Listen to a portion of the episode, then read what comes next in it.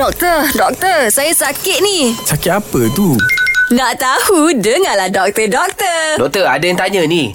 Ha, ada yang ramai kata kalau makan ubat tak boleh makan tembika, tak boleh makan buah rambutan, tak boleh makan durian. Okey, yang pertamanya dia kena tengok perut kita lagu mana. Oh, perut peluh. Perut individu tu lagu mana. Kalau senang kena gastrik ke apa semua tu, tak boleh. Kan? Tapi kalau dia tu tak ada gastrik, tak ada gapo boleh, tak ada masalah. Oh. Kan? Nak makan dengan durian kau, nak makan dengan tembikai kau, nak makan dengan madu kau, tak ada masalah sebenarnya. Ah. Tapi perut kita kalau jenis makan sikit jadi gastrik. Ah, kita manja. kena. Ya, manja. Ah, dia. muka kita dah pelik. kena apa uh, perut kita lagu Perut mana kita. kita. tahu kita alih dengan gapo, jadi tak boleh makan. Tak usah makan, Masya. Oh, dia dah musim-musim durian kadang orang panah badan. Oh, Ah, jadi mak- panah. makan penedol. Dia kata, oh tak boleh, tak boleh.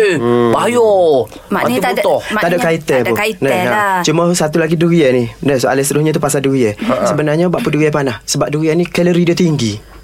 Kalori tinggi Karbohidrat dia, Sebab karbohidrat dia ba- banyak Gula dia banyak Dalam tu dia Oh. Jadi bila dia banyak Kita kena ambil sikit ya Dia tu Ah. Kalau kita ambil terlampau banyak Boleh menyebabkan kita jadi panah Apa semua oh. Lepas tu lah punca jadi panah tu Oh, dia senang cerita gini lah Masya. Ah. Kalau tak sehat, makan ubat, tak sedap makan lah. Pelik-pelik tu. Biar Betul. segar dulu. Dok, Ya, kau ganus ha. tak? Apa mu, mu dah makan ubat belum? Dia yang belum makan ubat lagi, doktor. Oh. Penting lah, doktor. Okey. Okey, okey. Terima kasih, doktor. Okey okay, sama-sama Ha, jelas ke tidak? Nak dengar lagi tentang kesihatan?